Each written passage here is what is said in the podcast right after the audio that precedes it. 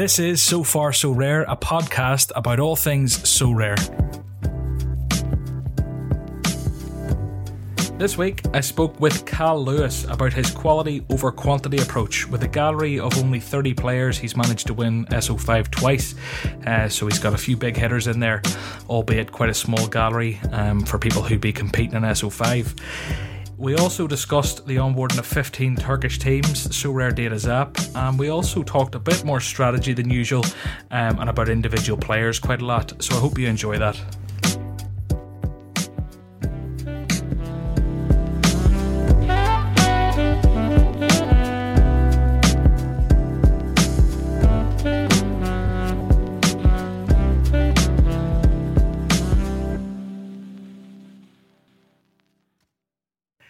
Cal, back again. I haven't spoke to you in I don't know, it might have been about nine months. Um, it's been a while.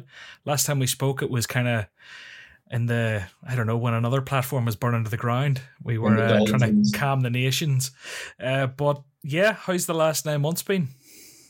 Yeah, I mean, when I um, dragged myself out of the depths of the depression and the the shipwreck that was Football Index. Um, kind of got got into um, Sorare a lot more, um, and I've just been enjoying that since. Really, um, had a bit more free time as well, and uh, thinking time to research into other things, and so yeah, um, it's been good. Um, yeah, in terms of in terms of Sorare. Um, it's funny because we've actually just been talking about him. The re- one, the, the trigger point for me for getting into Sorare, it was just before Football Index officially crashed and I pulled mm. a little bit of money out um, was Gary V. Um, Gary V going on and, and, buying a. I think he bought. Did he buy? He Felix. bought a, João Felix, and I think he bought a few Mbappe as well. And yeah. when I saw that, that was kind of the trigger point for I think for a lot of people, but particularly for me. And so I stuck. I think I put about nine, ten grand in over the course of the next two or three weeks. Um, it's mad because sorry, I'm butting in, but I don't know if it's just me and you that share that story. But like you know, I was prominent in making content. I was really bullish in Football Index for so long. I started getting so down about it. Not like actually affect my mental health down, but like down about the product. Like I really wasn't enjoy talking about it every week. And I was I just done like one or two sort of Sorare videos in January, and I was starting to kind of think already, geez, maybe in three or four months I can transition here and pivot. And you know how like how what's the word?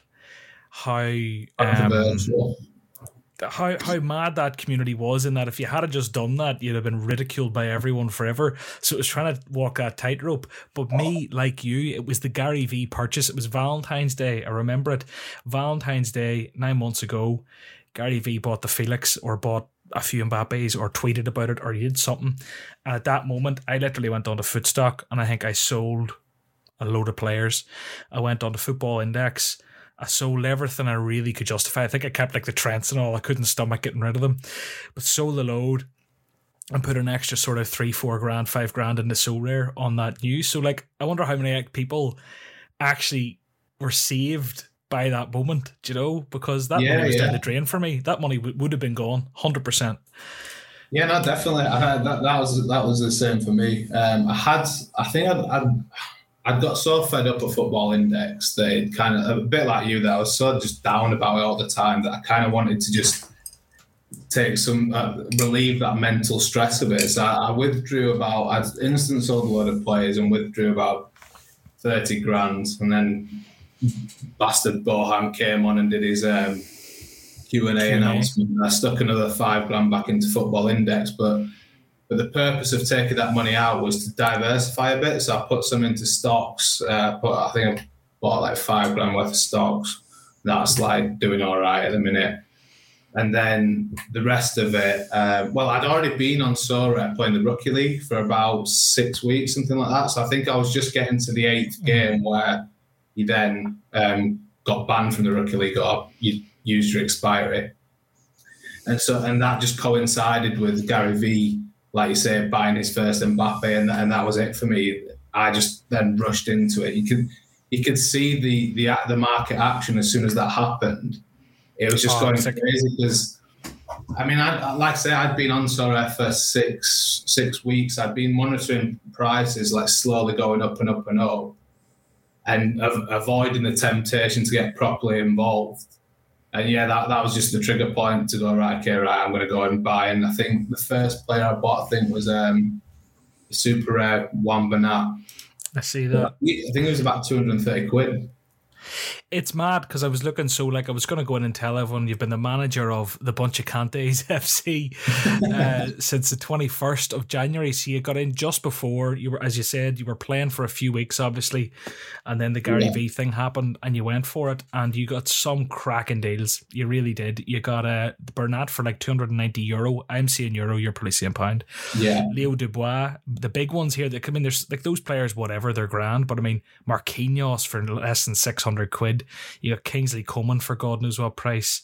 Felix, Lucas Hernandez there for seven hundred. I, I, actually got um, I actually got a Courtois as well. Who I've now sold. I bought him for about I bought Courtois for a grand, and then ah, sold like, him for, three and a half, something like that. The Pellegrini, these players all for in and around a grand. Super rare Pellegrini, super rare Patrick Schick, Jan Oblak, super rare Lucas Hradecky. Um, and I mean, like, there's so many great players there. You won the Pogba. I actually remember that moment. I remember you winning the Pogba yeah. five months ago. Yeah. It was a great win, and that that's something I love about your gallery. Um, is that, and it's kind of what I put out in the wee promo post. It's that it's kind of, as you said, quality over quantity. It's quite condensed.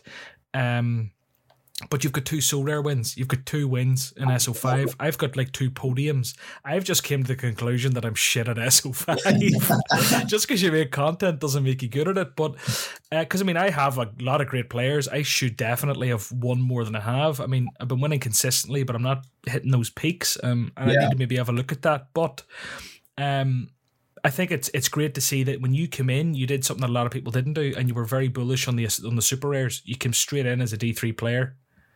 Yeah. Even D2, yeah, maybe, I don't know. Did you go to D2 or was it just D3? Um, well, yeah, D, D2, well, yeah. My, my target was uh, essentially the thinking was when I thought, right, okay, well, I'm going to start playing this properly and put some cash in.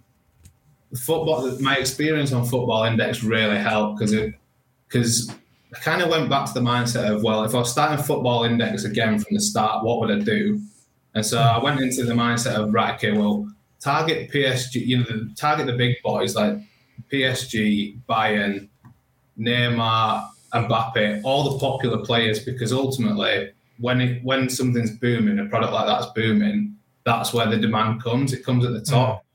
We saw that at Football Index, and so that really helped me kind of, like you said, target those players because I knew the ones that had scored well in the Matrix without actually having played Sorare because they're obviously transferable. They're good players and they score well. The players that mm. dominate the ball and have a lot of it, your Kimmiches, your Neymars.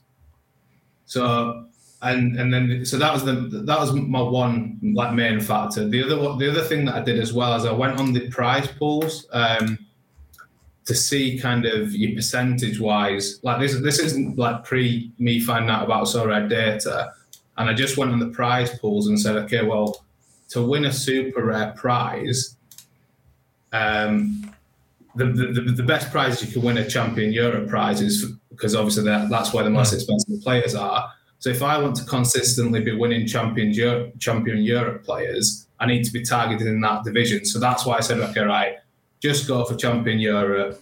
I wish I'd have kind of gone under 23s as well at this point, but mm. I just went, okay, champion Europe. And then I thought, well, if I can just win one or two super rare cards, you know, every couple of months, the return on those cards, especially if you hit a big player, that that's an absolutely huge win.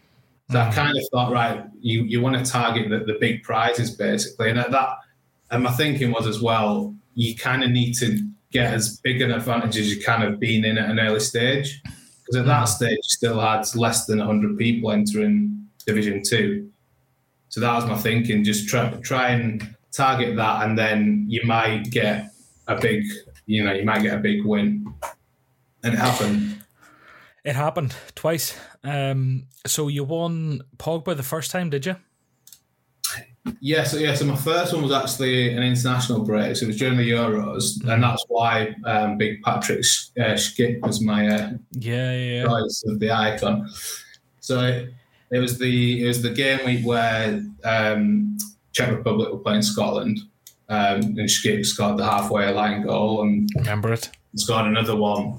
So that set me on my way, and then I, th- I had a, another solid team as well. Like um, Hradecky was playing in the in the Eriksen game, which is which Oh, is God. crazy in itself because I mean that game nearly got called off, and they ended up coming back and replaying it. And Hradecky saved the penalty and kept a clean sheet against a very strong Denmark team. So, I mean, my luck was well and truly in.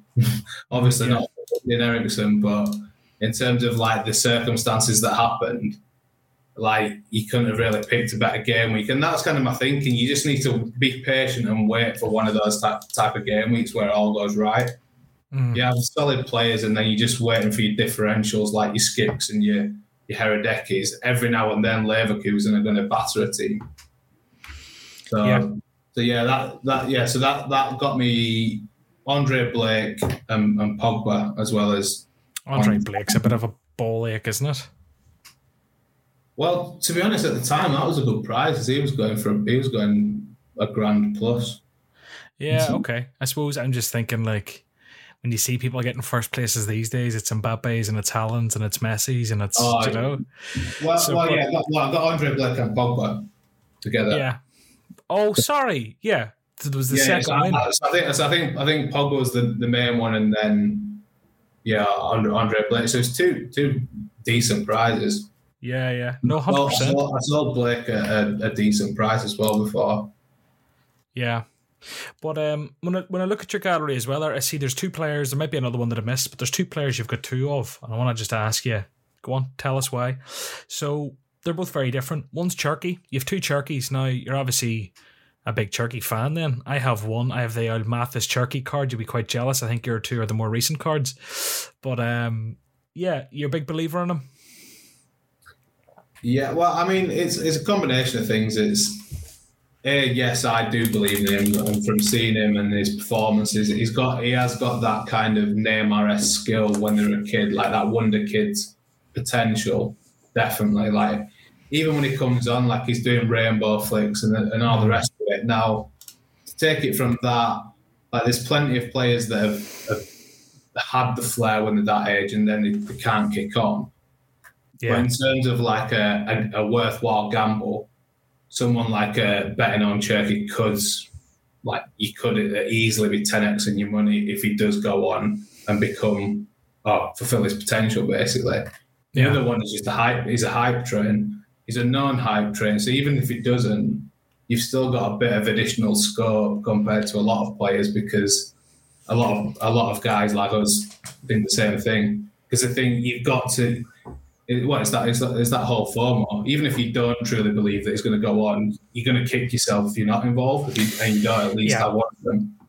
And you'll and, and I find with players like that, and it's something that maybe isn't stated enough. There's almost added value built in because of the out. Next time he scores a goal or two goals, or gets a goal and assist in a game, or does something in a Champions League or Europa League or whatever.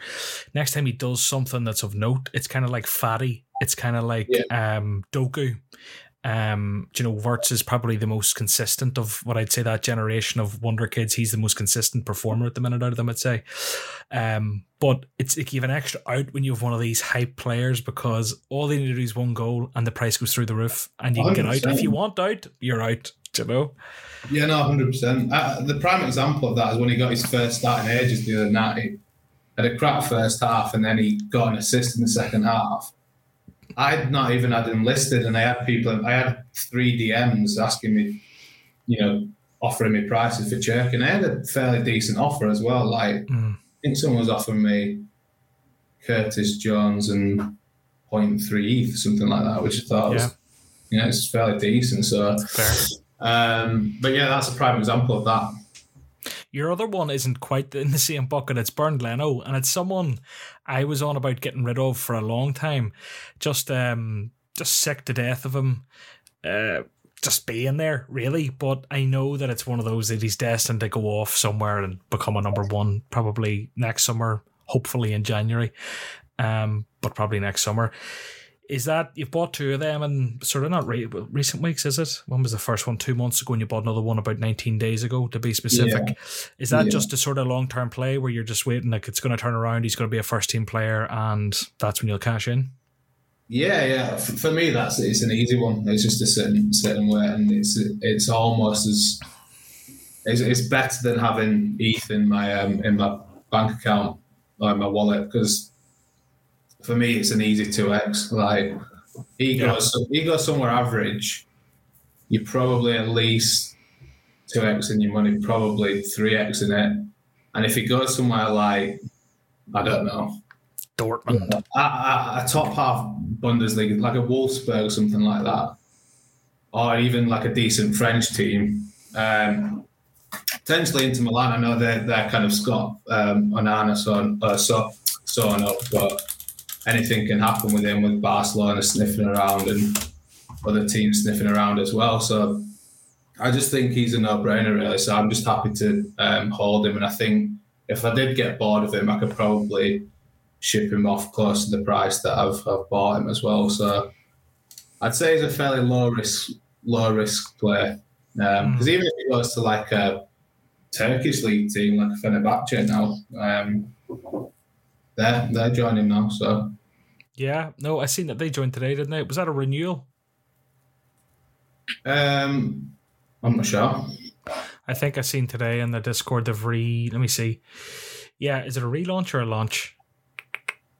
No, they had Fenerbahce last season. Anyway, bottom line is loads of Turkish teams came. We, we'll get onto that. But on the Bernd Leno one, I think it's one of those where, you know, people always come and they ask me, John, I'm you just Sorare. What do I do? And it's like, every I just always, you always base that question on kind of playing SO5 for the entertainment, for the yields, for the whatever else, for the growth, for the long term I don't know, just like what are you doing if you're not doing that? But there's a lot to be said for people who just come in and purely injury trade or suspensions or whatever else. Like Onana's looks to be sniffing around again, coming back into sort of I don't know when he'd be taking Pasveer spot. Pasveer's played amazing, but he played internationally there uh, during the break. Um, that's just one example that came to my mind. I'm looking there. Remember how hyped Sekou Koita was? I noticed one of his super rares is for sale on the um on the new auctions. And I'm thinking, remember how hyped Koita was at Salzburg? Yeah, yeah. I don't even know what happened. I think there was a doping ban and then probably an injury. And I mean, there's a lot that's happened. Maybe he's not as hyped now, but there's loads of these players that like long term injuries or like Zaniolo. Remember he was out for so long. Um, a lot of us have had our hearts broke by him, but it's just such an if you've patience it's such a like surefire win. Now, it's not a surefire win if the platform goes to shit in the meantime. Yeah, but if you believe Sorare will go from strength to strength in the meantime, I mean, it's it's a no brainer. You can two x three extra money consistently. I think, I think for me, it, it's weighing up that opportunity cost as well because you, yeah. you then hold it, you're holding a player that you can't compete with because um, ultimately that's that's the only reason you'd buy cards over, over ETH. If you if you're bullish about ETH long term Ethereum, then there's no point in buying a card. So you kind of have to. You I'm constantly weighing up. Well, if I'm buying this player, he needs to offer me that utility to allow me to compete and win more. ETH to justify holding it over just holding Ethereum or. Um, yeah, or putting it into a, a long term injury hold. So it's, it's constantly weighing that up. But I think, yeah, players like him. I mean, Anan is a, the perfect example. He's one of my biggest regrets. Like he was, you could get him for so cheap when it was, um, when he was like, well, even like two, three months ago. His, his Ajax Champions card, I think, went for about 0.3 or 0.35 Ethereum, which is just crazy.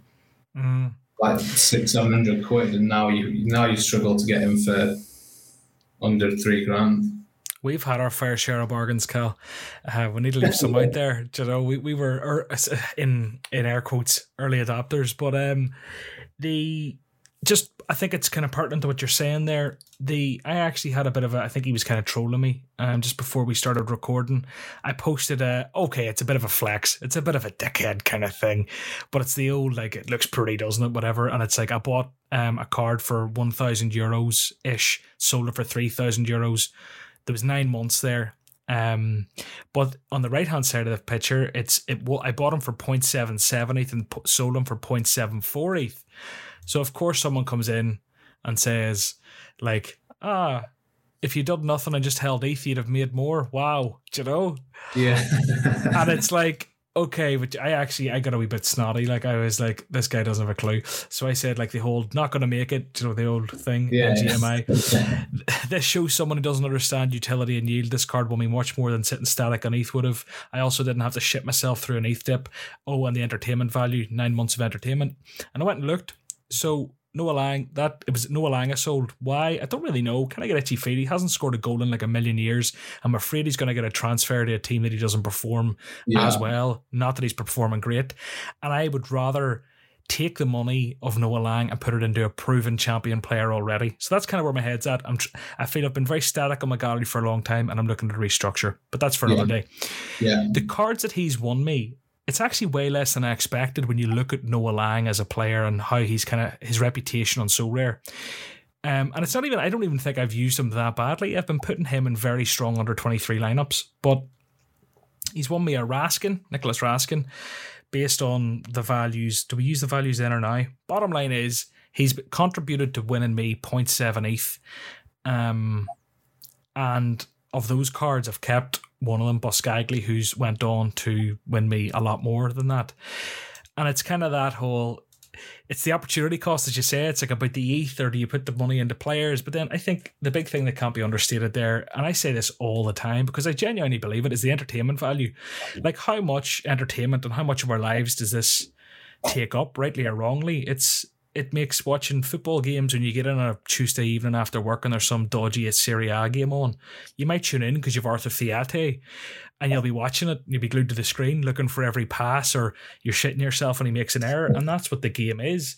Um, Yes. You know, getting on onto some sort of stream for watching Bruges and seeing Noah Lang on a on a whatever Sunday evening and that's what it's about. So that that entertainment is something that I think is so often overlooked and it does my titties in because it really is like you'd pay to go bowling, you'd pay to go to the cinema. I genuinely the entertainment I get out of Sorare, it's like okay, yes, I'm here. I want to make money. I'm not saying I want to pay for a service to give me entertainment. It wouldn't be as entertaining Yeah. if you couldn't win money, but you get the point. You get the sentiment. It's just that the tweet that that guy sent, it was just like, just doesn't get it. Hundred percent doesn't get it.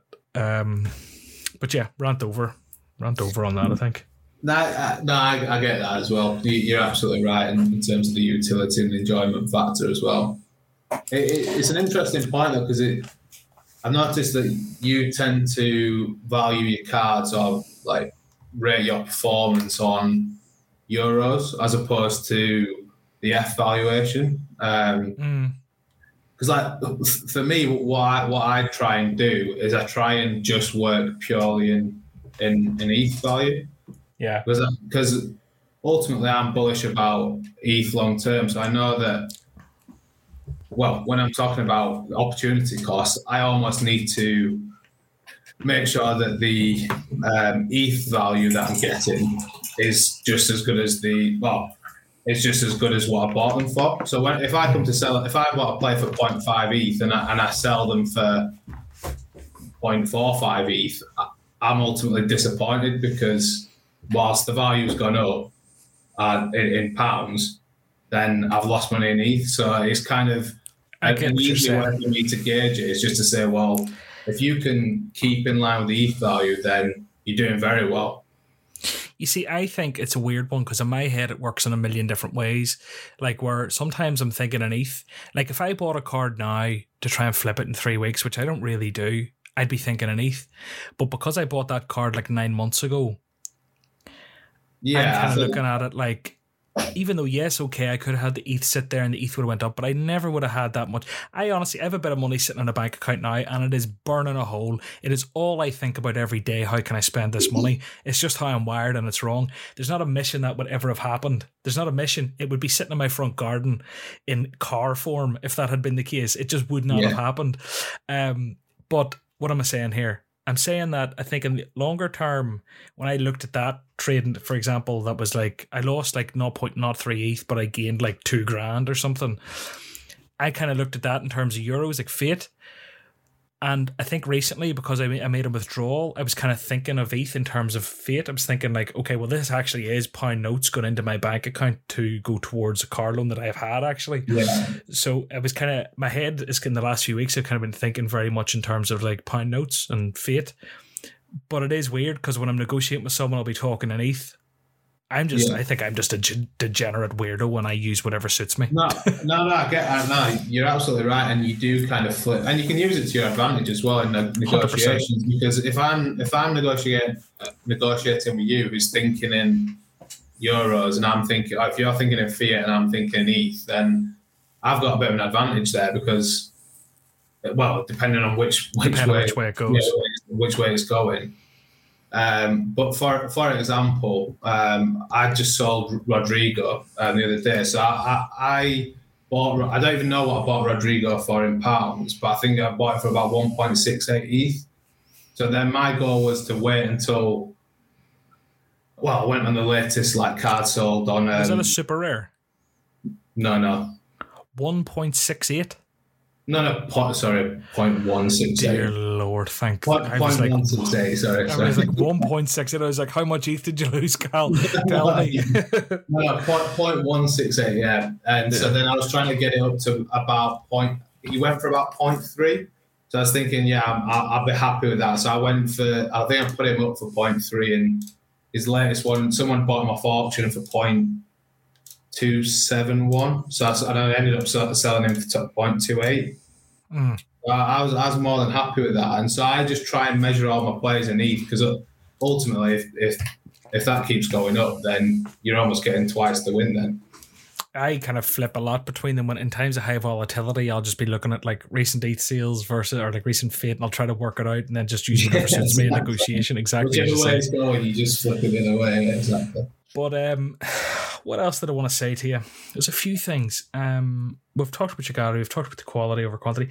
It's something that I'm kind of doing at the minute. I was saying this in a group today. Um, and I don't have this planned. I don't know what I'm going to say. So brace yourselves, everyone. John's going to talk shit for a minute or two.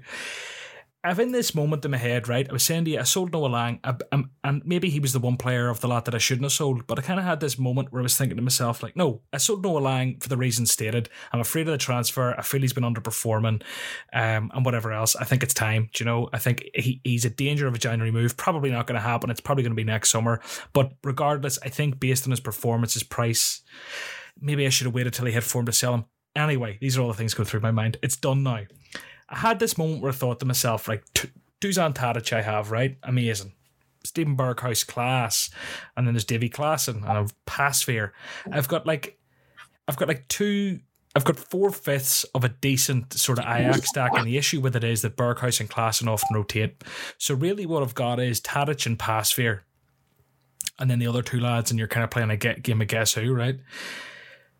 My whole point here is like I keep putting them in the challenger. That's done now. That's just no point because if I'm in challenger with Tadic as captain, if I don't have the full Ajax stack, if Tadic scores hundred and I'm in with a shout, someone else has the Ajax stack Yeah. and they have the players that got the goals that he assisted. Do you know what I mean? Yeah. I'm just yeah, I'm not podiuming. I'm not doing it. So the only place it makes sense for me to play Tadic is probably as a lone wolf in D three. Um, All Star is where I'm thinking for myself. I could play him D four All Star, whatever. But even still, you're gonna you're gonna run into full stacks. And if I don't have the full stack, or at least a variation of such, I'm only gonna come up against the the team that won six 0 and they have their Timbers and their Pasveers and their uh, Martinez and whoever else, and I'm just gonna get dicked every time. So I'm almost kind of sick of having part exposure in an elite team. I either want the full Yeah. stack or I want none. So now I'm thinking like maybe I should just pivot it all, um, sell the likes of the Langs and the Ketelaeres and the kind of Bruges guys, the Vanakens, the Tadiches, whatever else, and just do you know what? Just be done with it because I'm. I, I don't proclaim to be the biggest philosopher and like strategist and best SO5 player there is or the best thinker on the platform at all. So there's people at home probably sitting thinking, John, you're mad, you're selling your best players. But I'm you know what, I'm just sick. I'm not winning enough with them because when I do when they do do good, I'm running into full stacks and I'm nowhere near podiums. I'm getting like Yes. a 14th place tier two rare. Great. It's lovely. Don't get me wrong. But I'm just, I'm not going to podium with them unless I use them differently or buy the full stack. That's where my head's at. And it's maybe, what do you think? Am I talking shit or do you see what I'm kind of half saying? No, no, uh, you, that's that's kind of exactly why I've targeted champion Europe players because Do you not find that, the same? Jumping right in. Do you not find the same with Bayern stacks? Does that get you? you I, I, do, but what I'd say on it is, I, I kind of foresaw that happening in Challenger, which is why I kind of stayed away from that because and this is what, what I would say to any new joiners as well when they when they are coming in and gen, generally like your challenger players are cheaper to pick up decent bargains. I mean they're probably not now so much, but they're definitely cheaper than champion Europe players. And for that reason, you have a lot. It's, it's a lot more competitive, and also when they keep adding like new leagues, like the Turkish league, there's going to be Turkish stacks as well that you're going to be competing against. Whereas hmm. the champion Europe model is I mean, it could change down the line, but it's it's only ever going to be limited to five or six teams probably. So you're limiting that pool of players immediately, and that's what I quite like about my team at the minute is that yes, I have I have Marquinhos, but I don't have any of the I don't have any of the big boys. So like your Kimmiches, um, your Goretzkas, your Lewandowskis. So my my main team, if whether I, I, mix it up between whether I'm playing Division Two or Division or Division Three, for me to play Division Two, I have to have five of my best players fit. Otherwise, mm. I'll just go down to Division Three. But I've got Le- Leverkusen, so I've got Hradecky and Schick. So I've got both ends of the pitch co- uh, covered, and then I just tend to mix it up with either Marquinhos, Alaba Lucas Hernandez, um, super rare. Mm. And so I've got quite a good mix where you're not as at risk of the stats because all you have to do then is wait for the for Bayern or PSG to have a low scoring week, which mm. believe it or not, they, they do happen. And I'd say those leagues are a bit more competitive than you, you, you, your Ajax and your Dutch league. Mm. I'm not sure your thoughts on that, but I'd say. No, I, th- I think there's there's two things that spring to mind now, and, and I'm happy we're having this conversation because I think it's interesting enough. Um, I think when you do the difference between champion and challenger is that uh, exactly as you said, challenger is more affordable. Now they are still expensive. Do you know a Dusan Tadic now will set you back 1.5, 1.5 ETH. You buy one there in the market. There's one on auction, ends in four hours. It's at 1.4, right? If you What's wanted to buy, uh, no, that's a rare. It's expensive enough, 1.4, 1.5, but he's he's an incredible performer. Yeah. But let's just go and yeah. compare that to Lewandowski, who I would argue is kind of like his champion counterpart. Old, elite scorer, whatever else, dominating team yeah. forward. Yeah. Um, Lewandowski comes in at 2.4. So there's literally like a four grand difference. And that's just one player. Let's let's bring that across. Let's take that from let's call Vanaken. It's probably Morioka, right? Morioka is probably like the Morioka he's probably like the challenger king at the minute. Um, in yeah, midfield, I'm, right? I'm so naive to the to the challenger players. Like I've, I've oh, man. This Morioka, I was looking at him when he was like 0.2, 0.3, 0.4 after injury. I don't know, within the last six months. Maybe I'm talking under my arse, but I'm pretty sure he was at that sort of price at one stage, and I was like, "This guy's an incredible player. I've wanted him for so long. Should I buy one?" And I didn't. To buy Morioka now, cheapest on market, and again, God knows what sales are. God knows what you'd actually get. What's a fair value? One went six days ago for one point three four ETH. Yeah. there's one on market for one point five seven five. Right. So I would argue that Morioka is almost like the challenger Kimmich. Now yeah. maybe mm-hmm. Kimmich is a bit younger, two years on him. But I mean, you're talking 1.5 versus 3.7 the whole reason for this spiel is that based on those differences, I mean, between just those two players and those two sort of dominating stacks, even though Morioka and Tadic stack, you get my point there's like three of a differential, and that's just across two players instead of five. Yeah. So the chances of someone being able to afford a champion stack of like a really yeah. dominating team is so much slimmer. So what you're more likely to come up against is one or two man kind of stacks, or just one man isn't even. Um, you get my point. Challenger, you're gonna come up against those Ajax teams. You're gonna come up against those really, really dominating squads. It's probably less likely, but definitely does happen in champion. Um, so yeah, I don't know where I'm thinking or what I'm thinking of doing. I think I'm just kind of sick of it because I think that's what keeps happening. I think it's why I'm underperforming because all my best players. And when you look at my gallery, like, oh my god, this guy has amazing players. I do, but they're all been used in kind of ways where I can never podium. I like I'm getting 12th, 13th, 14th regularly enough. Like once Yeah. a month or so. I don't even know. But I'm not really getting those peak peak performances to win the big rewards, and I'm just kind of sick of it. So I'm kind of throwing the toys out of the pram and thinking, right, it's time to do something drastic. Let's um, I don't know, go balls deep into D two under twenty threes or something, or like, um. I I don't even know what I want to do. I'd be interested if anyone listening has any thoughts as well, because I'm wondering what to do really. But um, I mean, I if I was to start again now, I'd have to seriously think about. I, I'm not. I don't regret the strategy that I went for, but I would seriously consider going for just targeting under 23s, just based on the fact that, um, obviously, if you're in it under 23s, then that's that's the only reward that you can win then. And then pretty much all of the hype players, like I've already talked about, like your Cherkis, Salibas, Haaland, Mbappe's, all of your big hype players like Bellingham as well. If you can have a, a decent week in that and pick up one of those guys, then you've you've pretty much paid to play the game for free for the next five years, or however long you want. You, you've you've already completed it. you've completed it, mate. Yeah, completed it, mate. Yeah. No, I have to say I went very, very hard on under twenty threes. Um I do have a lot of under twenty three players and I have a lot of decent ones. Uh but I don't know. Um I think I've won some of my better prizes there, but like yeah, I don't know. I've, I've got Well- I've got so many of them as well that just are like Dogus and Turkeys who just don't play. They're all Yeah, excitement. João Felix, yeah, okay, brilliant. Kulusevski, super rare. Oh, that's doing great for me, isn't it? Do you know what I mean? It's The- like the thing Nuno is with a Mendes even. patience, John. A bit of patience. A few years, they they can know. all ball But then out. the risk with them is is that this happens. It's that the Koopmeiners happens. Now Koopmeiners, albeit, is actually playing pretty well. He's got a decent all round score there. He's playing pretty well and he's getting minutes. Um, but it's still just like he was like the man, and then he went, and it's like that can happen to anyone. Lucas Demecha, he's actually getting goals recently. It's great. Don't get me wrong.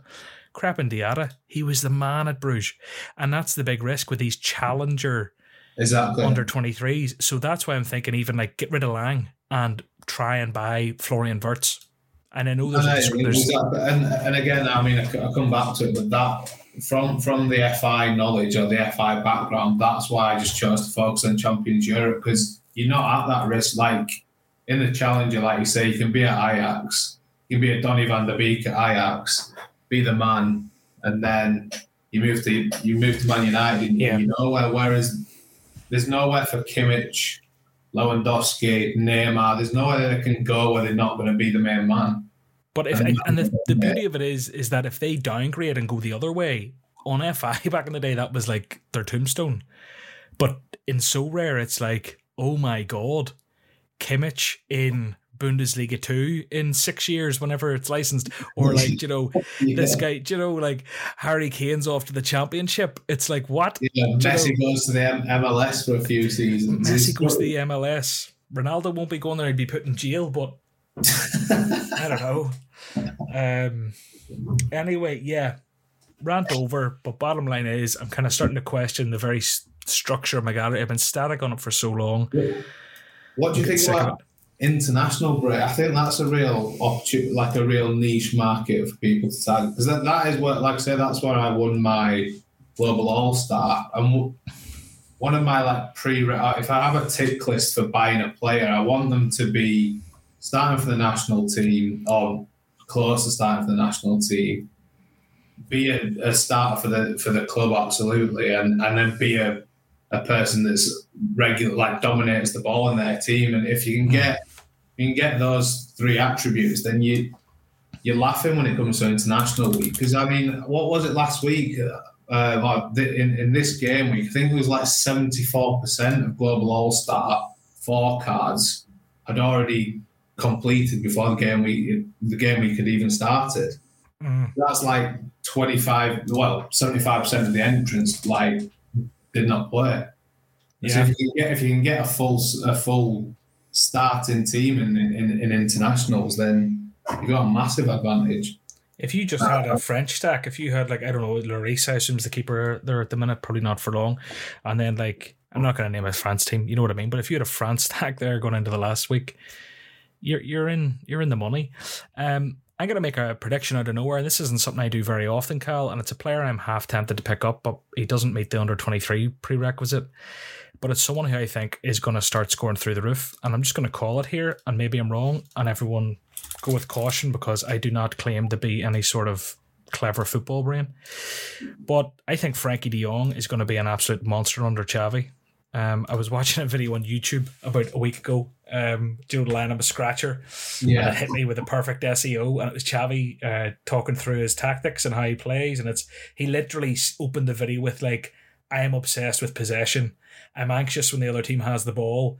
I don't want to be anxious, so I want to have the ball. I I, I like I am hell bent on possession and retaining possession, but not pointless possession. I want to progress the ball, want to attack, and it was actually a really interesting video. But I was just thinking like he's coming in after Koeman, and I know Barcelona have been known for tiki taka for so long, but some people do it better than others. And I just think anyone at the base of that midfield in Barcelona now is just gonna. It, they're going to become a Parejo player where they just spread the ball everywhere all the time. Um, Managed to get you your Parejo shouting.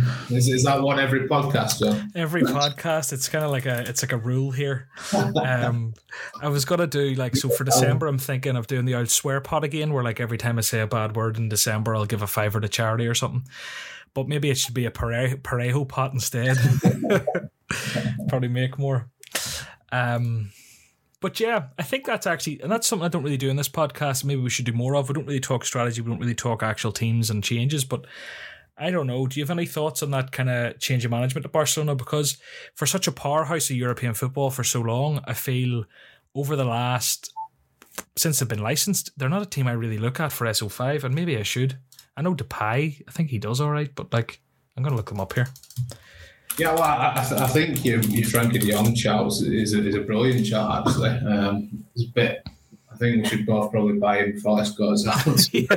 I mean, you'd say Busquets, but he's due for retirement, like, isn't he? Well, yeah, exactly. I mean, have you seen pictures of Busquets? He looks, he's getting skinnier and skinnier by the minute. Is he? I saw him with like his his, his top off after the game, and he's, he's literally like a skeleton. So just shrinking. about like one percent body fat. Ridiculous. Yeah.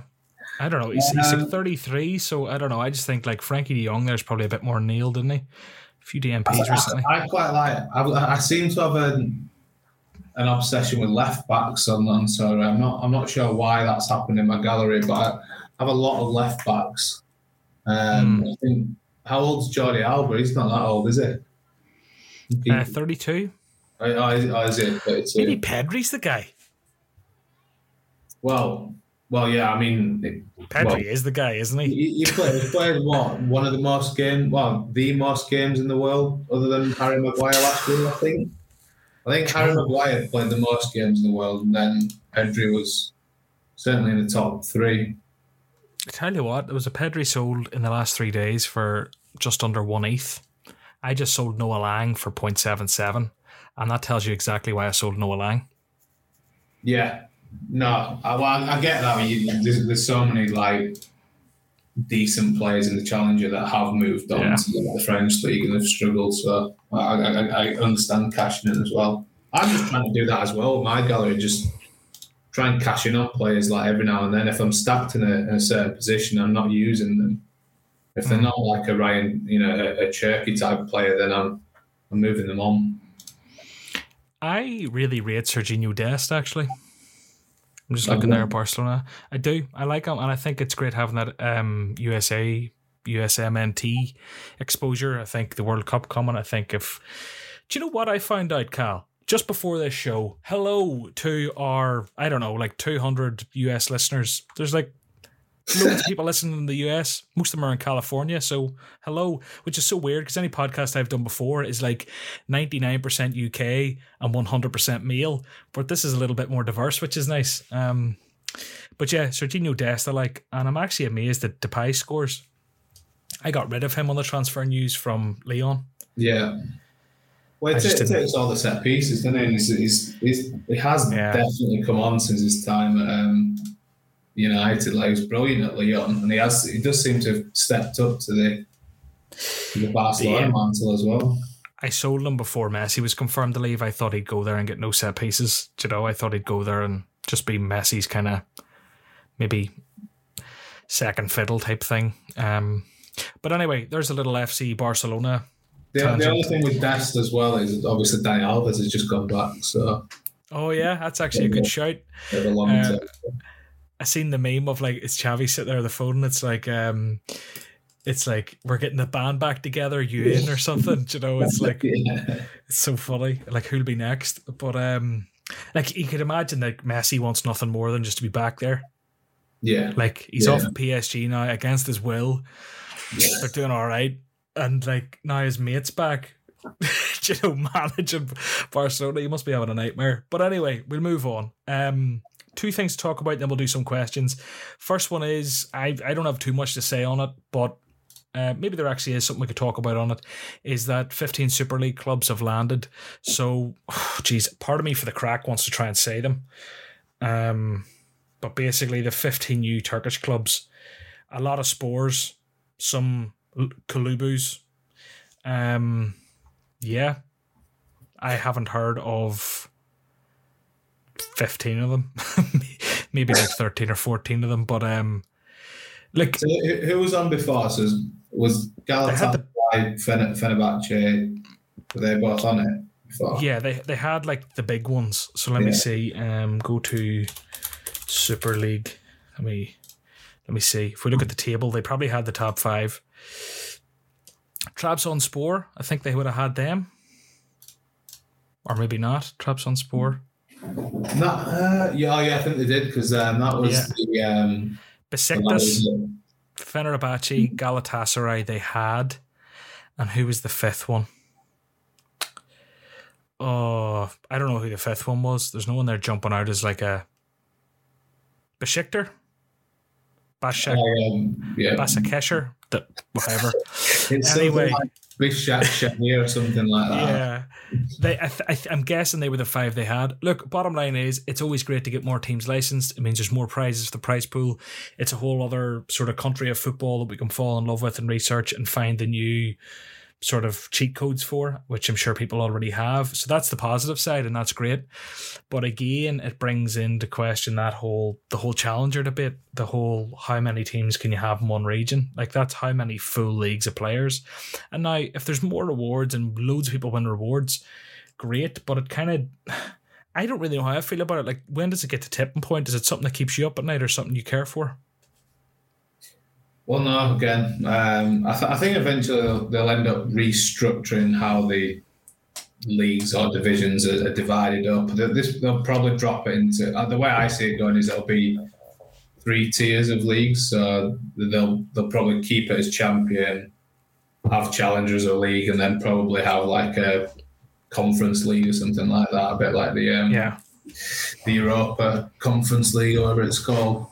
I think that the more leagues are on board, eventually has to get to the point where they do do something like that because otherwise the, the challenge will just get ridiculous. Um, but yeah, it's not something that keeps me up so much because, like I said, Champion Europe is where my gallery is focused and that is restricted at the minute. And I can only see them potentially adding the Portuguese league, bumping that up into being the sixth the sixth league in the, in the champion, yeah, in champion Europe. Mm. I don't know how they proceed with it all. Um, I don't really have any. To be honest with you, I don't. I don't have any like data here. I don't really have any major like intelligent thoughts around that the conversation. But no. what I do know is that there's shit tons of teams, and albeit there will be more rewards, but there can still only be one po- one podium in any given game week. Yeah. For all those cards and all those entries and all those players, so that's the the, the kind of converse. But um, yeah. Look, I think the positive is it's another team fully licensed, which is great. Another league fully licensed. It's, um, a, it's an opportunity as well for um, anyone who is starting who wants an in they do a bit of research on that, then that, that's potential where they can they can get a bit of an edge whilst whilst they're a bit unknown. And you know, if you if you're looking at just starting out and talking about rares or limiteds, if you want some cheap rares, some cheap gems, there's probably in the, in the new leagues that you'll find them. I agree, and I'm just going to do a quick. I haven't even looked. I just want to see like who are the kind of best young players over there. Just have a quick look myself see if anyone jumps out. I have a couple of wee filters I already put in. Um, so outside the ones that were already licensed, there's a guy here called. Okay, so there's three players here who jumped out with my little search terms, just for anyone listening who might care. A guy called Bunyamin Balchi, who plays for Antalyaspor Kulübü. I've literally just thrown this into Sorare data. Uh, I looked for players who play lots of games, um, score an average of 45 over their last however many games. How many games did I put that as? Last 15. Um, and who's under the age of 22. So this guy jumps out. Um, and you can pick him up in limited for like not for like $50. Pick him up in rare for about 600. Um, a couple of nice peak scores there. Next one, they all meet the same criteria. Um, Umut Güneş for, is that the same team? Alanya Alanyaspor Kulübü. He actually looks a bit shitter. He's got a very decent kind of base score, but doesn't really get peaks. You pick him up pretty cheap. Um, and the last one there is Kaladoglu, Ferdi Cal Cad Karaoglu. I don't even know how to say it. Fenerbahce player. And Yeah, he, huh? I said you pronounce it better than me. Karaoglu is what I'm going for. Um, some nice scores. So like th- those are just a few players to jump out. And I'll be honest with you, considering they're under 23, considering their sort of consistent scores, the prices don't look bad. The prices the prices look very fair. Um, and that was with me doing all the research live on air. So you could definitely get digging and find some absolute gems or some nice injured players, I'm sure. So as you said, Carl, great opportunity for people who are looking to get in, get involved. Um, I suppose one thing to check there is their season and breaks and stuff. I've no idea on that. Right. Last thing before we get into questions. Sorare Data um, got us a little bit excited on Twitter there today, um, posting about their upcoming app. So, what did they say in that tweet? They said, After weeks of anticipation, it's official. Welcome to release week. We'll be unveiling throughout the week what we've worked on behind the scenes for the past months. It all ends with a bang on Friday, so get ready. I'm imagining that the bang is releasing the app. If the bang isn't releasing the app, what's the bang going to be? Um, but again, disclaimer to everyone listening. I don't even know if I've said this yet. We're recording this on Monday, um, very early compared to usual. I'm away to see my family for the week, so I won't be about. So we're recording this like three or four days ahead of release. So you'll probably know what actually happens, but it's exciting. Yeah, well, I, th- I think you said you've been testing the beta version, uh, John. I, I've, I've obviously, uh, I'm looking forward to that coming out because it's, it's a brilliant tool. Um, yeah, I, I don't know what what's your thoughts on the on the beta version. You said you've um, given them a, a few feedback points as well. Yeah, look, I th- so I, I basically just was cheeky a message and was like, hey, uh, yeah, any chance I could uh, see what that's all about, you know, test it out. Get in on the beta type thing to tr- check it out. Um, you'll have seen me post a few screenshots over the last week or two um, on Twitter, maybe, if you follow me there. And yeah, it's great. Um, so it kind of shows you all the games from the day that are on that day. You can filter it by like live and upcoming games only, so you don't want to see historic games. Games that have lined up players only, um, or games with gallery players, so ones you might have lined up, our favorite games. Then you can go into your lineups, and it literally just shows you all your lineups, kind of how you would see it on the website, except much more concise. And at the very top, it shows you exactly the rewards you're on for, and it's all displayed beautifully. Great for screenshots for Twitter, which we've we've always struggled for in the past. Um, then you've got the rankings, so you can look into the the the actual leagues themselves, and you can show only unfinished lineups, which is very handy if you're up at the top and people are chasing you down. Um, and lastly, you can go and have a look at players and just have a look at who scored well of all your players that week. Um, there are a few things, bits and bobs. I think like the um, I don't know if it's yet to come or maybe it's an issue with when you're using like a test pilot kind of version of an app. Notifications aren't really a thing on Apple at the minute, but I know they want them to be. Something that I find a bit weird, but maybe it makes sense to a lot of people, but it's something I sent back was that so whenever you look at your actual, whenever you're looking at the actual games, is it the games? Let me check here. So when you're looking at the games um, and the players that you have lined up, so it's kind of like this screen call I can kind of show Yeah. you Yeah, yeah. it'll show you the player's raw score before bonuses because that's just in the actual game and you mightn't know all the players in the game. Yeah. But then when you go and look at your lineups, it shows the player score with the bonus already incorporated. Yeah. Which, once you get your head around it, it's, it's not a thing. It's perfect. Yeah. But at the start, when I first got the app, I was kind of looking and I would see that like Nico Williams got a 94. Jeez, that means I must have got 100 and something points from him because it's super. And it's like, oh no, he actually scored a 72 yeah, that's the yeah. bonus applied. So that just yeah. took me a bit of getting used to, but that's on me. But all in all, it's really exciting. It'll take over your kind of match day experience from whatever you use, be it FotMob, Flash Score, Sofa Score. Um, yeah, yeah, it's, really something cool. to be excited for. I'm looking forward to that. It is. It's brilliant as well. And what it's very good for, I find, is like traditionally using Sorare data. I would be there and I'd be clicking in and you'd be looking at your lineups and how all your players have done. But in this, you can so quickly just click into the game itself and see how every player has done. Do you know? So you can look at, geez, why is that guy got that score? And you can click in, it'll show you the breakdown, and you can very quickly, albeit there's probably more efficient ways to track actual like under the radar players or players who are, have really good all round scores, but it's just nice. It's just nice. Um, particularly like if you're following, I follow a lot of Napoli games because I have like a Napoli stack I play in Champion. But now when I click into that, I can also see like, oh, do you know, this guy's also doing okay. Maybe I should look at getting him instead of him. Do you know, he seems to be consistently outscoring him, and you're more likely to maybe pick up on things like that. But um, That, yeah. But- oh, so- so in the individual, oh, so in the team itself, so you can see like the whole Napoli team. um, we'll talk about we'll talk about that in a second. Um, so yeah, so like if I click in here, that's Northern Ireland versus Italy. It shows you the um. let me see if it'll load here. I've got a very low battery. Yeah, basically it shows you the two teams and all the current scores. Um, so yeah, best of luck to Sorare Data on the launch of their app and whatever's to come this week. I think everyone in the community is going to love it. What me and Cal have been laughing about for the last minute or two is basically that the producer of their show is a girl called Emily who's in the background.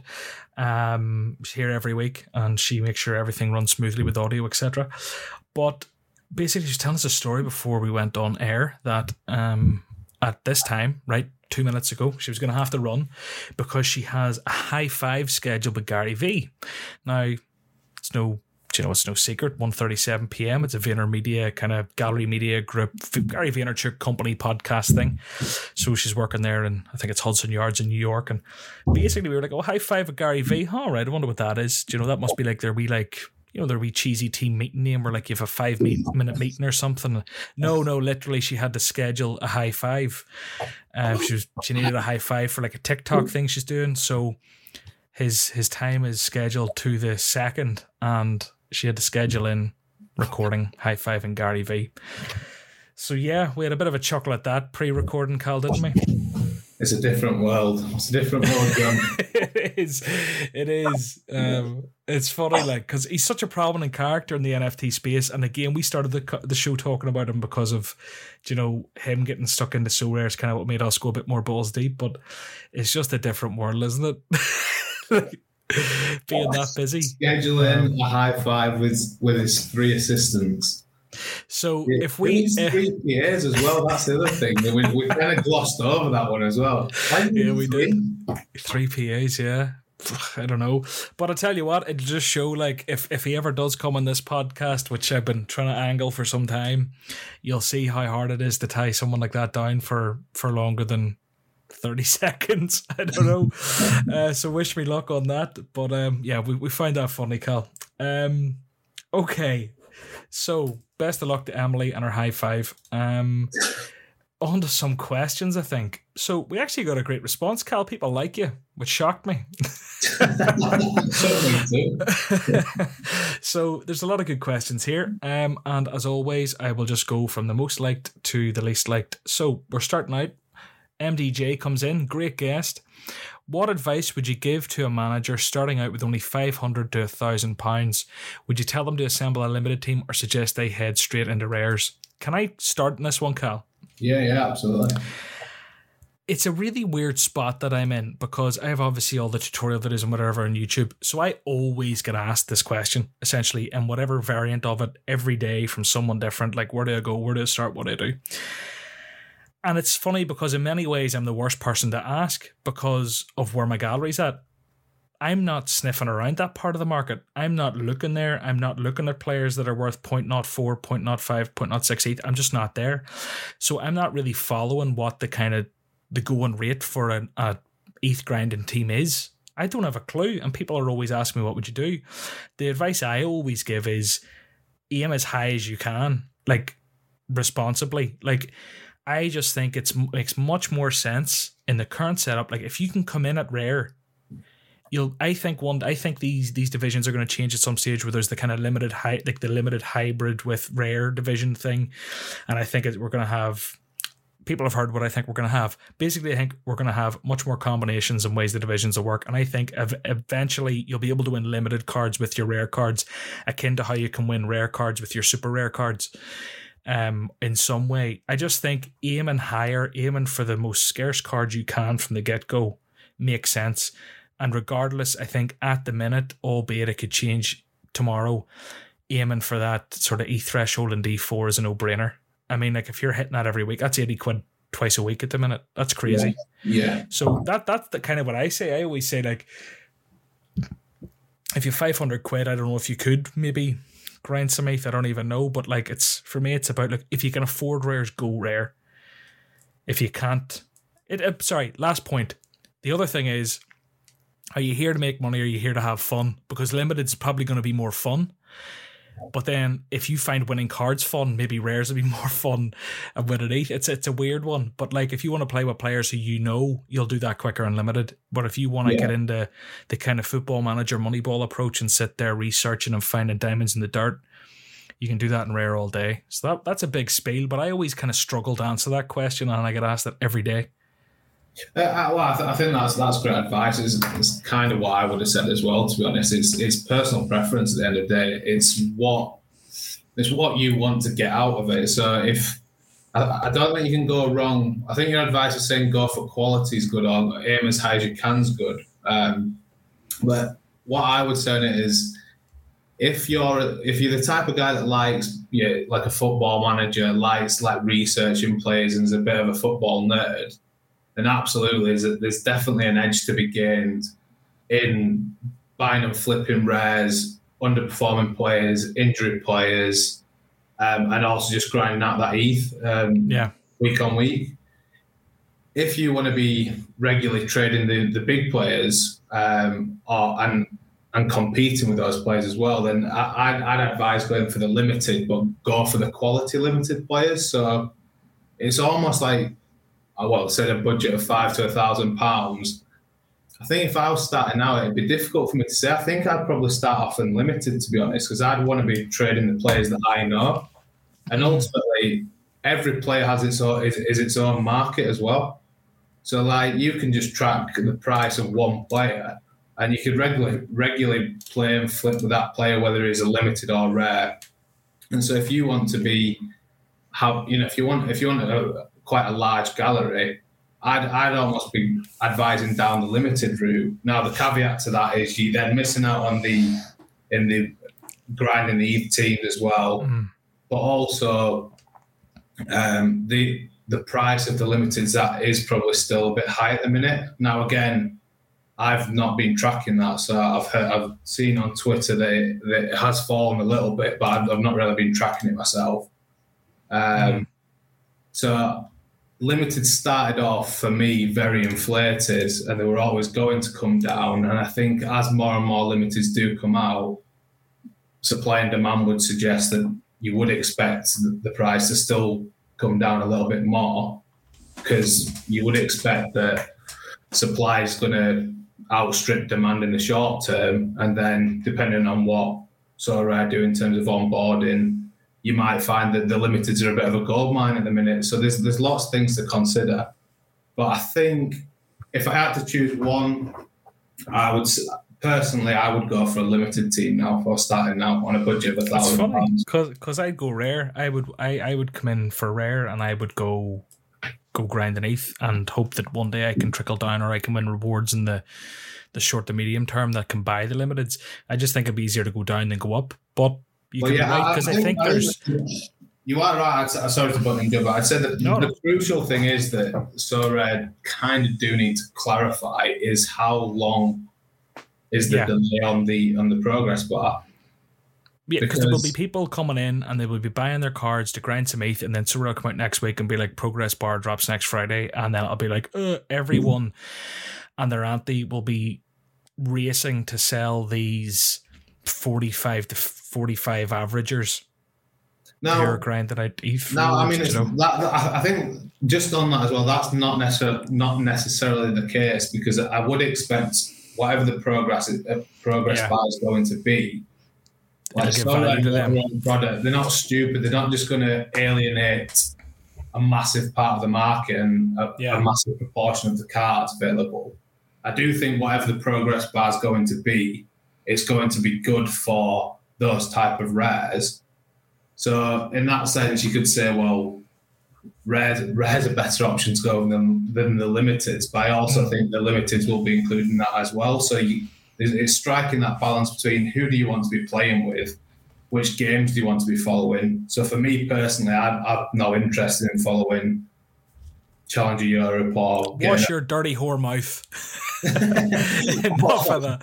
oh, getting up at two in the morning to watch some uh, Japanese team play like this. It's not Yeah. for me, but I, I get why that appeals as well because it is interesting.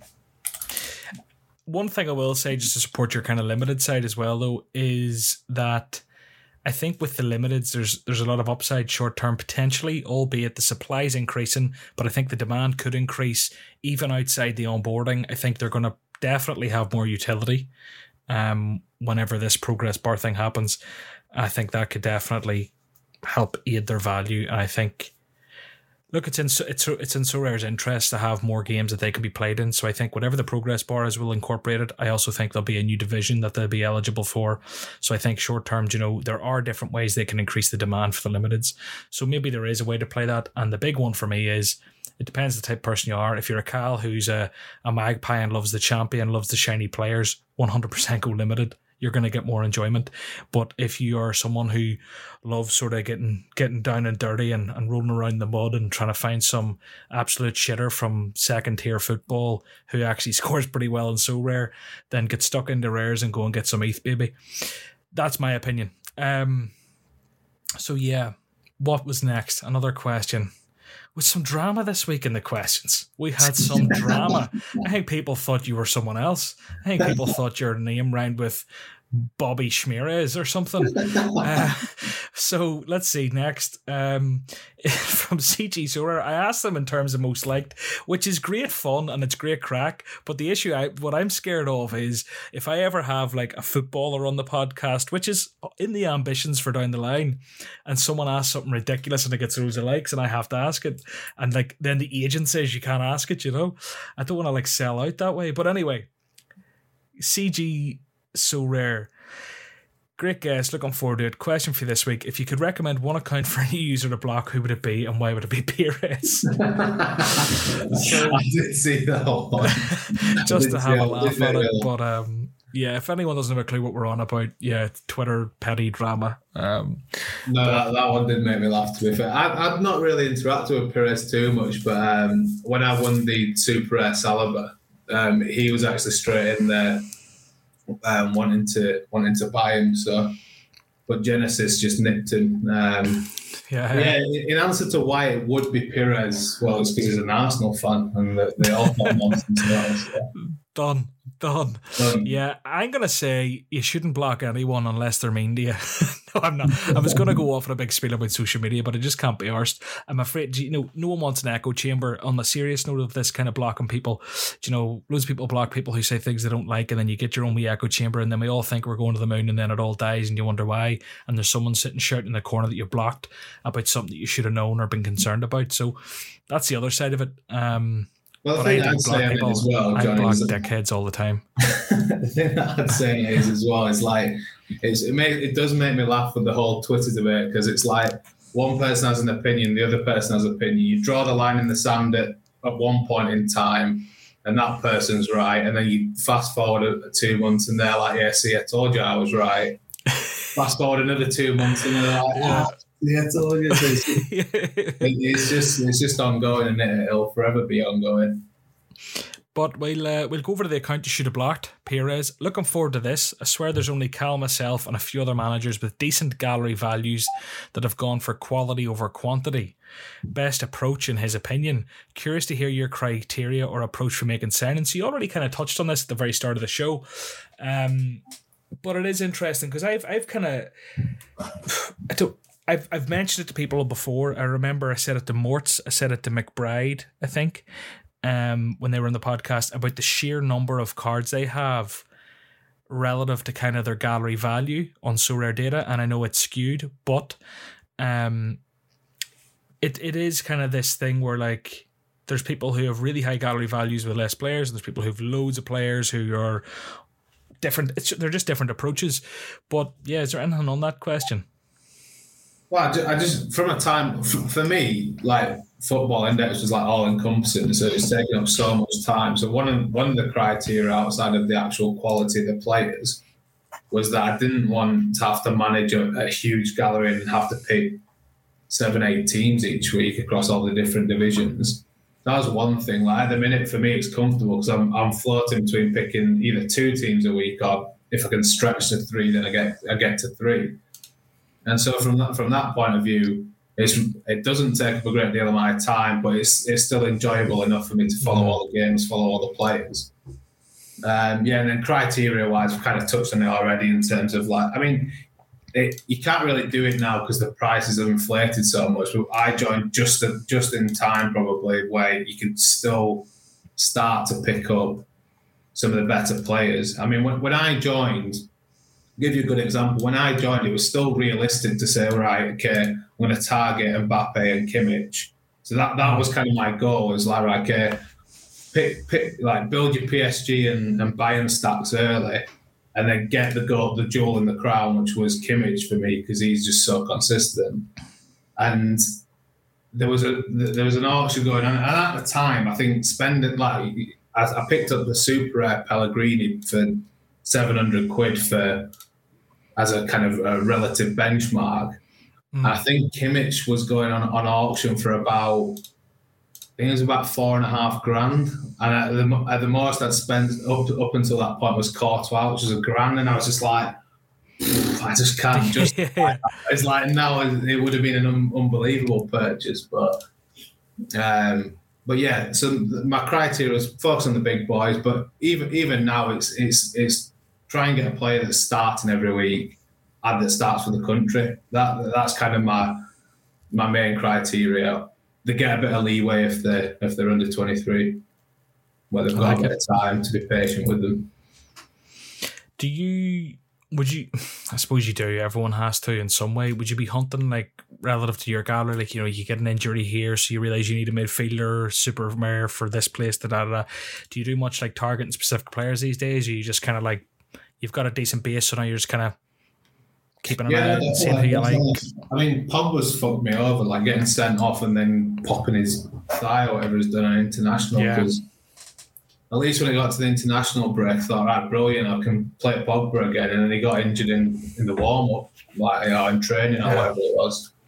So he really fucked my gallery because my midfield's probably the weakest weakest part of my gallery at the minute. I've only got if I want to play rares, I've only got uh, Paredes, um, and then who else have we got?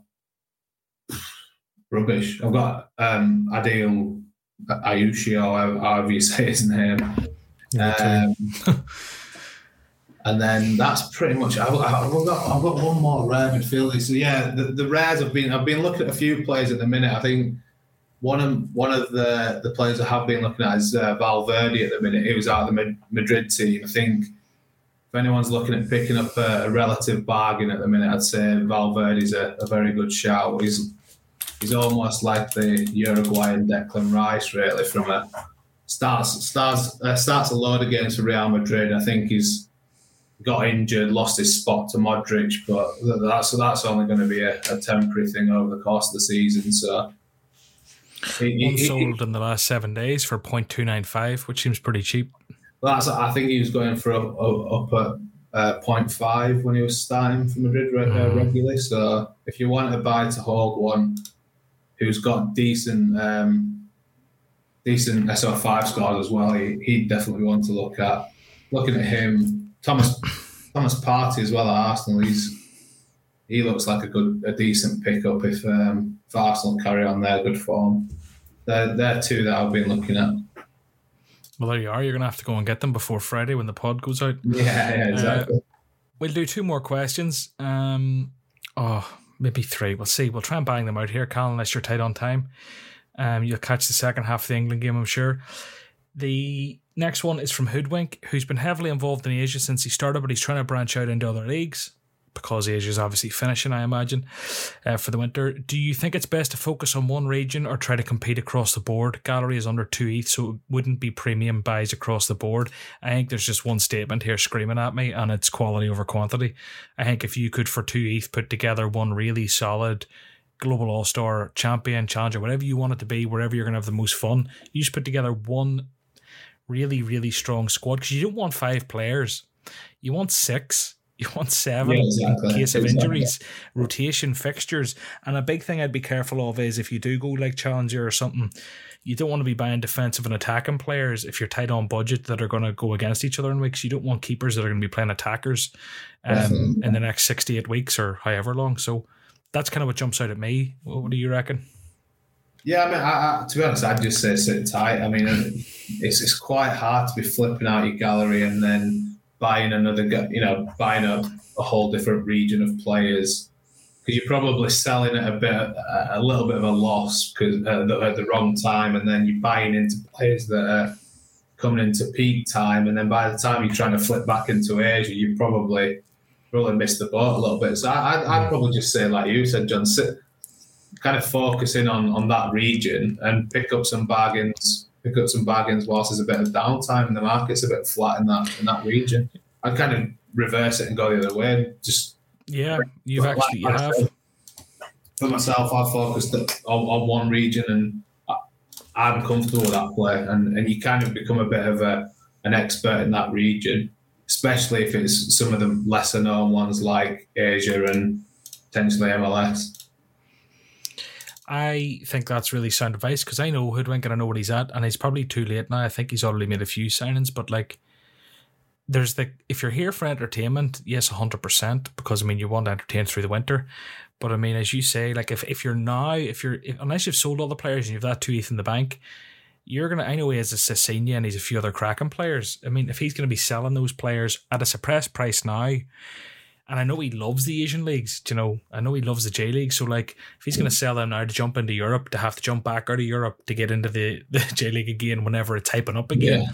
You're basically your your team isn't going to be anywhere near as good in Asia. But if you've already made the sales and made a few buys and whatever, okay. If you think you can win it, if you can win more than the the J League players will. What am I trying to say here? If you can win more than you would lose than you're going to lose in sort of J League value, then it makes sense. Does that make sense? Yeah, yeah. You, just, you, you're back to um, what, what opportunity opportunity cost. cost. Same thing. Yeah. Yeah. Um. Okay.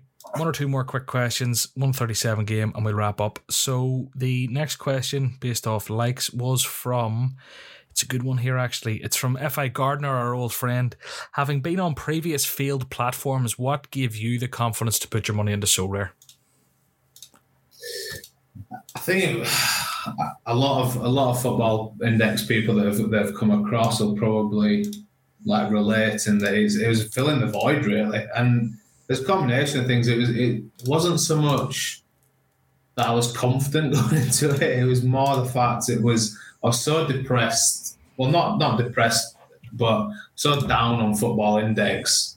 I was wanting something else enjoyable and new to kind of get my teeth into, and and like I say, fill that void really. And and yeah, we've already touched on it again. It, it was the it was the Gary the Gary Vee getting involved and giving it that that provenance that kind of gave me the kick from just knocking about in the rookie league to actually say, right, okay, now's the time to to jump in. And I definitely did that at the right time. I mean, when it when is the right time. But uh, if I'd done it eight, eight weeks earlier, I would have had even more bargains. But I just got in there just before the boom, so it was more it was having that push rather than being confident about putting money into it mm. a new startup platform.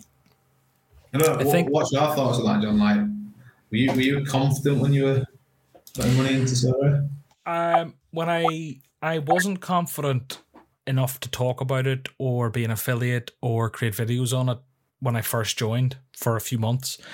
But then once the sort of talk of the like 50 million sort of the Series A raise whatever funding, when it started happening and Gary Vee, who I, I'd followed and respected for a long time, started sniffing around and a few other people I seen sort of commenting on it and maybe footballers were hovering around at the time, I can't remember it was like, oh, this is just different altogether from anything I've ever dealt with. So I'm not even going to compare it to field these field platforms we've been on because it's not even the same thing.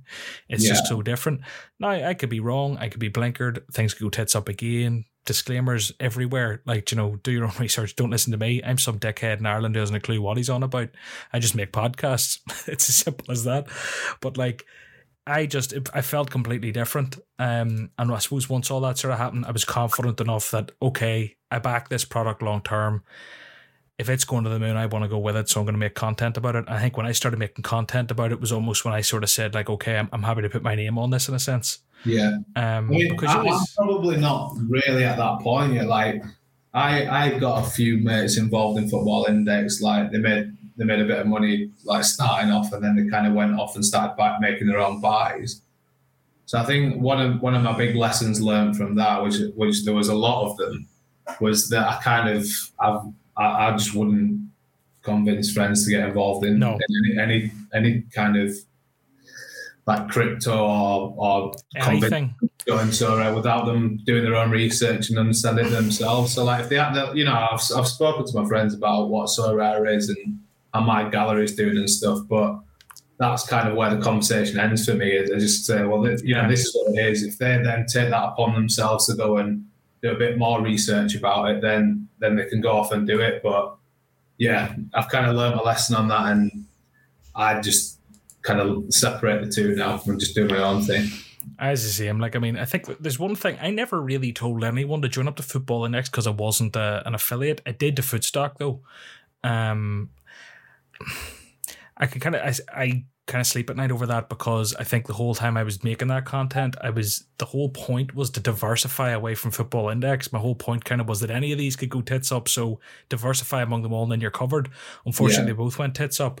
Um, I mean, it's no secret. People know I, I made affiliate money through Footstock. Of course, I did, um, and of course, it went tits up, and it's a real shame. Um, and it is a funny one, like because I, I definitely wouldn't be preaching about Sorare to anyone who I love any of my friends, any of my family. I wouldn't tell them to put money anywhere at all, to be honest with you. Um, because I've been there, done that with Football Index and got bit. But it's kind of weird then because I'm thinking like from an affiliate standpoint, you know, I'm sitting making YouTube videos and you know in those videos, I'm not saying in any video, and if someone can go and find me something to contradict this, please do. I'm not saying in any video at any time you should join Sorare do you know? Yeah, yeah. It's more a case of, oh, you're thinking of joining Sorare. Do you know? Yeah. Well, here's how it works. I think if someone's got to this point where they're on YouTube listening to your podcast, it is it's a bit different then because they've invested their own time to start doing their own research and yeah, and you're just part of that research.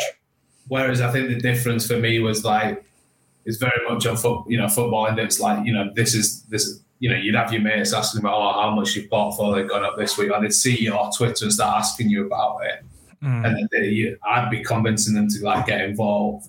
Whereas with this, is it's more it is more like I'll explain what it is, and then if they want to go off and like find out, or if they would come to me and say, hey, you know, how do I get set up? Then by all means, I would, but I wouldn't be like advocating for them to to put like you know go and buy Mbappe or whatever. like put, your, your house on a um, Haaland Super. Although that that probably, probably a good bet,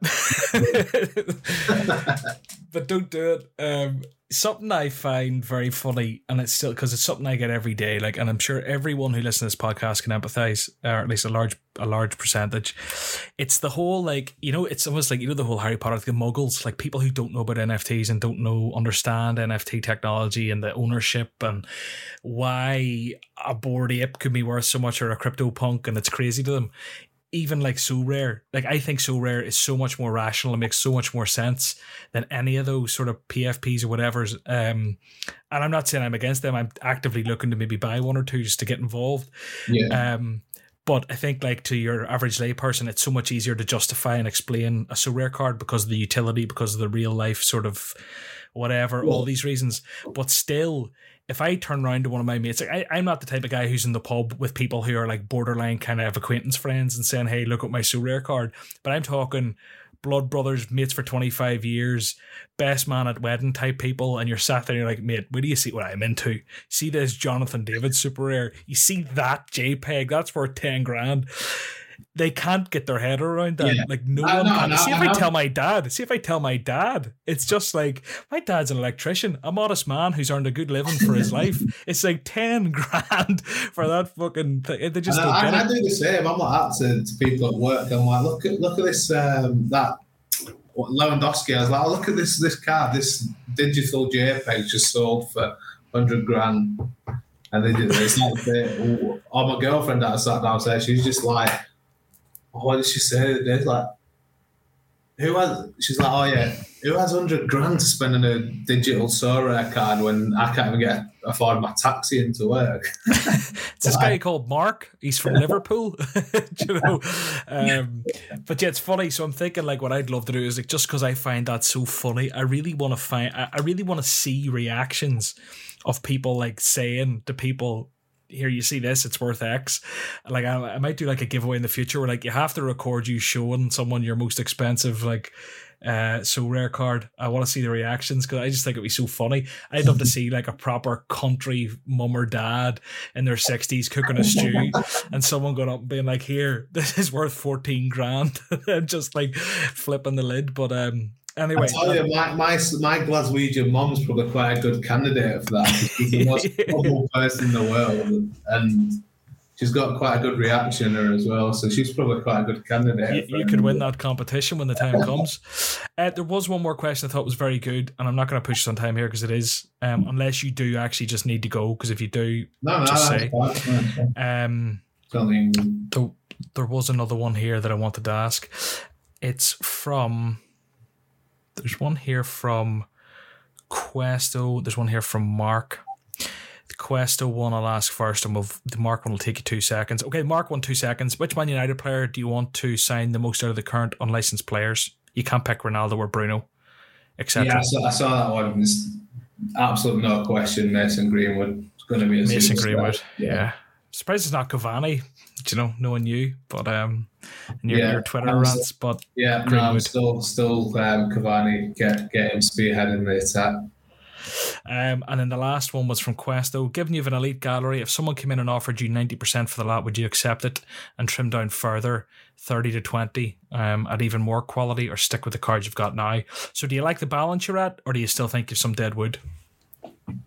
Yeah, no, I think I think I've got a good balance. Like I say, I, if anything, I'm a bit too thin in certain positions. I'm quite quite strong in, on forward, so I, I trim, trying to just like gradually build up my my ETH balance as well. So I, I just moved Rodrigo on after a few after a few games, hope, hoping it gets dropped, and then I'll, I'll buy him back. Um, would would I accept ninety percent of what though? Because it's like, well, is it ninety percent of the the Sorare data value of your gallery? Or I'd say true value, just true value. Yeah, like, you take ninety percent of what it's actually worth? I don't, I don't, I don't think I'd take ninety percent to then try and trim it down into better place. I think I could do that anyway over time. Like a, a lot of that's a lot a of the enjoyment. A lot, a lot of my players, you you can tend to get if you sell them at the right time. Uh, like if you sell them at the right time, tend to get above the last card price sold. Like you can mm. get above the market market value for that player. A lot of the time when I'm selling my cards, I, I do sell them above that, but that's through direct offers. Mm. Um, so I'd say no to ninety percent because I like if, if I if I list my whole like I'll give you an example. I listed my whole gallery just to kind of see gauge interest last week, and I probably had about four DMs for Marquinhos, um, three messages for like Cherki, um, really decent offers for like the Super Rare Schick, Super Rare Hradecky, like decent, decent money that would have blown my mind when it first started. Um, so no, I think it's. I think with it being a quality gallery, I'd say I'd say no, I wouldn't accept ninety percent because I think the liquidity is there for those type of players. And that's confidence right there. Um, so, Cal, look, it's been a pleasure. Every week we wrap up with a 137 game. So, last week, um, our guest Niftio picked Lewandowski and Hradecky and actually came out with a really good score. I loved his strategy. He basically went for a 100 score and then tried to find like a 37, like a goalkeeper who didn't keep a clean sheet. He scored 147, so he was only 10 points off. Um, so valiant effort, but no Atibo for Niftio. You can win the Atibo this week, Cal. The Atibo, the official Atibo from Atibo Gate. Um, you know, the cultural significance can't be understated. All you need to do is pick two players who'd combine for a score of 137 points, and we're going for game week 219, which is the midweek internationals because we're recording this so early, so everyone bear that in mind. Should have actually got the game, but oh, no worries. Look, you'll pick someone out in no time. Um, be interesting to see what strategy you go for, or do you go pure scattergun? I think, well, it's Fra- yeah, France are playing Finland because half my well, most of my team's France versus my Finnish keeper. yeah. Um, I think I'm ho- I, I'm hoping Lucas Hernandez starts again. I've got a feeling he might might be dropped, but I'm going to go Lucas Hernandez. Ballsy and Marquinhos. Okay. They've got Argentina, don't they? Yeah, but Marquinhos don't really matter who he's playing against. He always just drops in the 60 odds. So hoping for a, a, France clean sheet. Lucas Hernandez around the around the 70, 70 72 mark, and then Marquinhos making up the difference against uh, Argentina. I love it. Well, Carl, look, best of luck with that. I mean, if you get it right, you've an Atibo win the meal. Um, but look, it was an absolute pleasure. Genuinely lovely to catch up after so long. Is there anything you want to plug or anywhere you want to be found? No, I think I think by now those who, who follow me on Twitter generally do. Cal Lewis seven, but yeah, no, that's that's it. And it's a pleasure catching up with you again, John. Absolutely. Well, look, go and check him out, Cal Lewis seven, um, and he'll be tagged all over my my Twitter, so you go and find him there and follow him for his uh Sorare musings. But um, Cal, it was a pleasure. No, you too, John.